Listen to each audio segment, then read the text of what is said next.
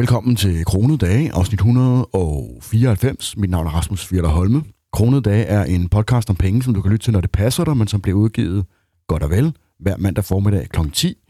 Kronede Dage handler som sagt om penge, det vil sige budgetlægning, investering, opsparing i hverdagen og alt, hvad der er relevant for, at vi kan opnå så høj økonomisk frihed som muligt på så kort tid som muligt. Og hvis du vil være med til at hjælpe til, at podcasten fortsætter langt ud i fremtiden, så kan du hjælpe mig, samtidig du hjælper et barn, som du holder af, og det kan du gøre ved at gå ind på pengepuren.dk-athen, og der kan du finde bogen Den rigeste dreng i Athen, som i øvrigt er den ideelle julegave efter min overbevisning, fordi det hjælper børn med at få et fornuftigt forhold til privatøkonomien på en, en måde, som også er underholdende for børnene samtidig, således at de får øh, nogle af de helt fundamentale ting omkring privatøkonomi med allerede fra barndommen, så de kan vokse op og blive økonomisk frie voksne mennesker. Og bog nummer to, som jeg har sagt flere gange, er jo allerede på vej ud, men der var lidt udfordringer med prøvetrykket, så den kommer også inden alt for længe. Jeg håber, vi kan nå det inden jul, men uh, hvis dine børn eller børnebørn eller nevøer eller niæser eller hvad det er, ikke har læst nummer et, jamen så kan jeg absolut anbefale selvfølgelig, at du går ind på pengepuren.dk-athen og, øh, og lige tjekker den ud. Nogle gange så er jeg lidt i tvivl om, hvorvidt jeg lever i en, en helt anden verden end øh, de fleste andre. Øh, og det sker nemlig nogle gange, og det kan godt være, at det er bare noget, der er inde i mit hoved, men det sker nemlig nogle gange, at jeg sådan støder på en eller anden ting, som jeg opdager, et eller andet, der foregår ude i verden, var jeg lige ved at sige, eller et eller andet, som jeg bliver en interaktion med ham, jeg har med nogen, hvor jeg tænker, afviger jeg totalt fra sådan den, sådan den standard, kan man sige, øh, mentalitet på et eller andet område. Det kan være alle mulige mærkelige ting og sager. Eller er vi mange flere? Det, som øh, vi skal tale om i den her uge, det tror jeg, vi er mange flere, end man sådan lige umiddelbart tænker, men det får bare ikke helt den samme opmærksomhed. Øh, måske fordi det ikke er så sexet. Her for, ja, var det tre dage siden eller sådan noget, en gang i løbet af sidste uge, så fik jeg et opkald fra en eller anden sådan uh, telefonsælger, som ville uh, sælge mig forretningsudvikling, eller virksomhedsudvikling, eller hvad det var, han kaldte det. Og øh, der gik ærligt talt lige et par sekunder, hvor jeg tænkte, hvad, hvad er det her egentlig for noget? Jeg ikke rigtig forstod, hvad det var, han, han, han egentlig prøvede på at sælge mig. Indtil det gik op for mig, at øh, det var jo selvfølgelig bare, at de ville hjælpe, som han sagde, at de tog fat i små og mellemstore virksomheder for at hjælpe dem med at, øh, at vokse op og blive større virksomheder ved at fokusere på, og så lige havde en hel masse omkring forretningsudvikling af, med hvordan man markedsfører, og hvordan man øh, det ved jeg ikke, gør et eller andet ved sit produkt eller sin serviceydelse, eller et eller andet, så den bliver noget større, og man dermed kan blive en, en rigtig stor virksomhed på, på sigt. Og det er der jo for så vidt ikke noget galt i. Hvis folk gerne vil have deres virksomhed til at vækste, eller har en drøm om, at en eller anden lille virksomhed skal blive til noget større, så giver det jo måske meget god mening. Jeg ved ikke, om deres ydelse var, var, var noget værd. Jeg aner det ikke. Jeg ved ikke, hvem de var, eller hvad virksomheden var. Men udenbart giver det meget god mening, at man hører nogen udefra, som kan hjælpe en med at gennemgå sådan nogle ting og sager. Øhm, men grunden til, at det var sådan lidt, kom lidt bag på mig, det var jo fordi, at jeg sådan uden egentlig har været sådan sat det op i forhold til, hvad mange andre virksomhedsejere måske gør, øh, bare har altid sådan haft, ikke har haft nogen drøm om, at den skal vokse og blive en eller anden stort verdensomspændende øh, imperium, eller noget, som tjener øh, mange millioner kroner om året, eller noget af den stil. Fordi at det, øh, ja, det selvfølgelig vil jeg da være glad for at øh, tjene mange millioner kroner om året, men det kommer jo ikke af sig selv, kan man sige. Det kræver, at man ligesom har et bestemt fokus. Man for eksempel bruger en masse af sin tid og energi på forretningsudvikling. Og øh, det, jeg godt kan lide at lave med min virksomhed, det er sådan set, at den skal forblive en lille virksomhed, som kun er drevet af mig alene. Fordi jeg har ikke nogen drømme om at skulle øh, være ansat nogle mennesker og være leder for dem og lave nogle helt andre ting, end det, jeg faktisk synes er sjovt. Ledelse er jo noget helt andet, end, end at faktisk at, hvad skal man sige, have hænderne nede i materien og, og, og selv lave det reelle arbejde, der er forbundet med, hvad det nu er for virksomhed, som min for eksempel. Og det, jeg gerne vil lave med min virksomhed, det er sådan set bare, at den kan dække vores leveomkostninger, øh, og gerne lidt ekstra selvfølgelig, så man kan lidt, lægge lidt til side og, og sådan nogle ting. Og jeg vil ikke have noget mod at tjene lidt mere oven i det, men det er ikke det, jeg prioriterer højst. Jeg har ikke nogen drømme om, at min virksomhed skal som sagt blive til et eller andet meget stort med medarbejdere og alle de der ting og sager. Øh, jeg vil hellere lave de ting, som jeg synes er hyggelige, og, øh, og som jeg synes er, er sjovt. Og det betyder jo for eksempel også, at jeg nogle gange øh, er villig til at gå på kompromis med indtægtsmulighederne, hvis jeg bliver tilbudt en opgave, som jeg enten ikke har lyst til at lave, eller som jeg har moralske udfordringer med, som for eksempel at, markedsføre øh, gambling og sådan nogle ting, øh, så vil jeg hellere sige nej til det, selvom at bundlinjen jo ville være højere, hvis jeg havde sagt ja. Eller hvis jeg skulle bruge min tid på at øh, hyre en, en skribent, i stedet for selv at skrive script til nogle af de ting, jeg laver for eksempel, øh, så kunne jeg måske bruge tid på at mm, udvikle virksomheden på en eller anden måde. Men det er jo bare ikke det, jeg synes er særlig sjovt at lave. Nu har jeg for eksempel også den her YouTube-kanal, som jeg har nævnt en enkelt gang eller to, og som ikke har noget med privatøkonomien at gøre, som jeg derfor ikke nævner så tit, men jeg bruger mange timer på at lave den her kanal, og øh, når jeg skal vælge, hvilke videoer, som jeg udgiver, så øhm, har jeg en rimelig god idé om, hvilke, hvilke videoer, der ligesom vil performe bedre på YouTube. Fordi at når man sådan sætter sig lidt ind i det her emne, så er det ligesom med SEO-optimering, hvis man skriver artikler, blogs og sådan noget, at vi, vi ved sådan rimelig godt, hvad der er sådan formentlig, i hvert fald hvad der har en størst sandsynlighed for at, at få mange ind, og mange kliks, kan man sige, og hvilke nogen, der ikke har det. Men øh, ofte så, øh, en gang imellem, så tager jeg også og siger, at nu har jeg et eller andet emne, som jeg ved kan, være, kan give noget godt, og øh, jo flere, der kommer ind og kigger på videoen, jo flere penge kommer der selvfølgelig også. Men meget ofte, så vælger jeg et emne, som jeg synes er spændende, og som jeg med ret stor sandsynlighed kan sige, at øh, det er nok ikke den, der ligesom blow op, om man så må sige. Men, øh, men, men jeg synes, det er sjovere, og derfor så gør jeg det. Og øh, det fik mig til at tænke lidt på efter det her opkald, at ham og jeg, altså telefonsælgeren og jeg, vi havde meget sådan, vi havde øh, sådan meget forskellige udgangspunkt i vores kommunikation, og det betød også, at vi talte lidt på tværs af hinanden, indtil at det, det ligesom gik op for os begge to, hvad det var, det drejede sig om, og at vi, vi nok ikke havde interesse i at lave noget samarbejde sammen. Øh, men, men vi havde meget sådan, hvad skal man kalde det, et meget forskelligt paradigme, hvor at hans paradigme var lidt sådan, at hvis din virksomhed ikke er en stor virksomhed eller en virksomhed i vækst, så er det nok fordi, at du ikke ved, hvordan du gør. Fordi at hvis du vidste, så ville du nok også have gjort det allerede, kan man sige.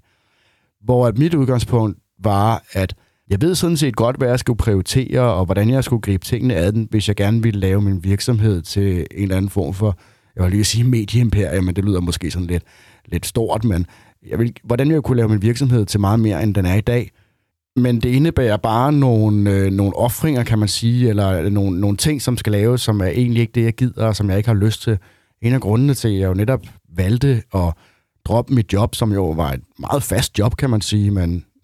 okay gennemsnitlig løn, øh, og som havde meget høj øh, jobsikkerhed, det var jo fordi, at jeg havde lyst til at hygge mig med de ting, jeg lavede, og, og lave de ting, som jeg allermest havde lyst til.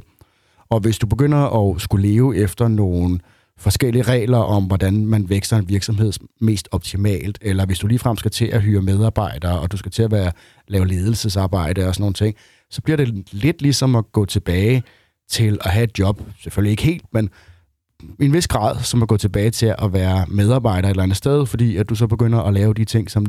du ikke nødvendigvis har lyst til. Og selvom du måske ikke har en chef, eller et, du, du selv er chefen jo, så er det stadigvæk nogle regler, du skal følge for ligesom at opnå den her form for, øh, hvad skal vi kalde det, virksomhedsmæssig succes, eller indkomstmæssig succes, eller omsætningssucces, eller hvad man vil kalde det, som øhm, jo ikke er i tråd nødvendigvis med det, jeg synes er sjovt. Og det er jo ikke for at sige, at det på nogen måde ikke giver mening for virksomheder eller for virksomhedsejere at forsøge at fokusere på at vækste deres virksomhed og være villige til for eksempel at bruge tid på en ma- bruge meget tid, ikke bare lidt tid, men bruge meget tid på de ting, som de ikke nødvendigvis synes er sjove, for til gengæld at opnå et, nogle langsigtede resultater i forhold til en større virksomhed og en højere indtægt og sådan nogle ting. Men jeg tror, og det er sådan set bare noget, jeg tror, men jeg er sådan relativt overbevist om, at, og det er også derfor, at vi vender lidt tilbage til det her med, at jeg nogle gange er lidt i tvivl om, hvorvidt øh, mit sådan, øh, perspektiv på tilværelsen, når man så må sige, er fuldstændig ude af trit med hele resten af verden, eller om det bare er, at for eksempel i medierne er der meget fokus på, at hvis man starter sin virksomhed, så er det jo fordi, at man gerne, måske ikke kan, man har nogle drømme om at gøre det til øh, noget meget stort. Men jeg vil næsten tro, at der er rigtig mange mennesker ude i, i landet, hvad jeg lige vil sige, eller i verden generelt, som har en lille virksomhed, og som ikke har nogen som helst intentioner om, at den her virksomhed skal blive til andet, end, end det den allerede er nogen, der måske har en restaurant. Det er jo ikke sikkert, at man har lyst til at lave sin restaurant. Det er der, det er der nogen, der har. Men jeg tror også, der er mange restauranter, er, som sådan set er glade for bare at have den ene, og ikke har lyst til at lave den til en kæde, og gøre den til en eller anden øh, Michelin-restaurant eller til en verdensomspændende McDonald's-type kæde eller noget af den stil, men sådan set bare er, er glad for, for den frihed, der er forbundet med at have en lille virksomhed.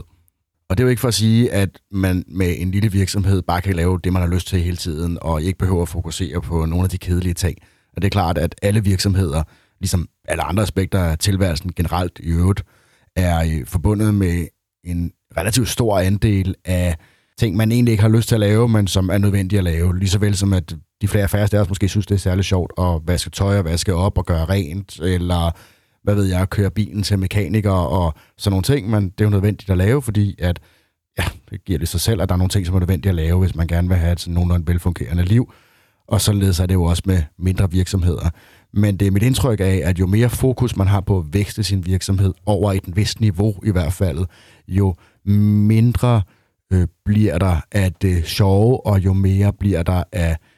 det sure arbejde. I hvert fald, hvis man som mig ikke synes, at det er specielt sjovt, for eksempel at lave ledelsesarbejde. Hvis man synes, at noget er sjovt, så er det jo ideelt. Eller hvis man synes, det er vildt sjovt at fokusere på væksten, altså at, at, at selve vækstdelen af en virksomhed er super spændende i forhold til selve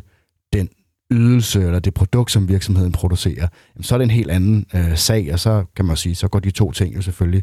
øh, i, i hånd i hånd, og så er det jo ideelt. Men for mange af os virksomhedsejere, tror jeg, i hvert fald for mit vedkommende,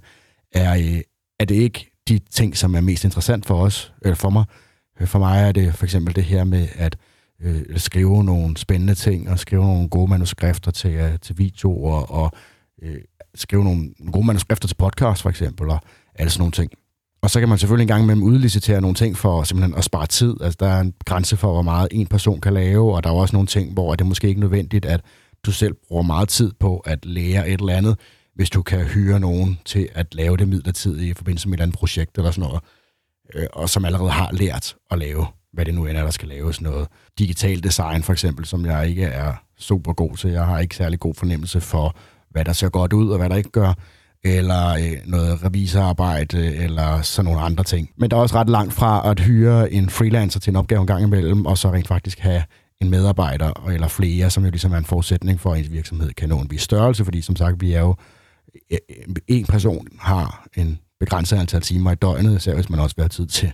at lave andre ting en gang imellem. Nå, men jeg synes også, der er et lidt bredere perspektiv på det, at det jo ikke kun drejer sig om virksomheder, fordi at der er også masser af mennesker, som for eksempel er glade for at have et almindeligt arbejde, og også synes, at det ville være surt at fokusere på nogle af alle de ting, som er ulemperne forbundet med at have sin egen virksomhed. Men det bredere perspektiv, tænker jeg, det er nogle gange at fokusere på, være, være bevidst om at fokusere på de ting, som vi hver især vægter højt. Og det kan være vildt forskellige ting, alt efter hvem vi er. Men i hvert fald, at vi sådan ret bevidst forsøger at ikke bare følge de,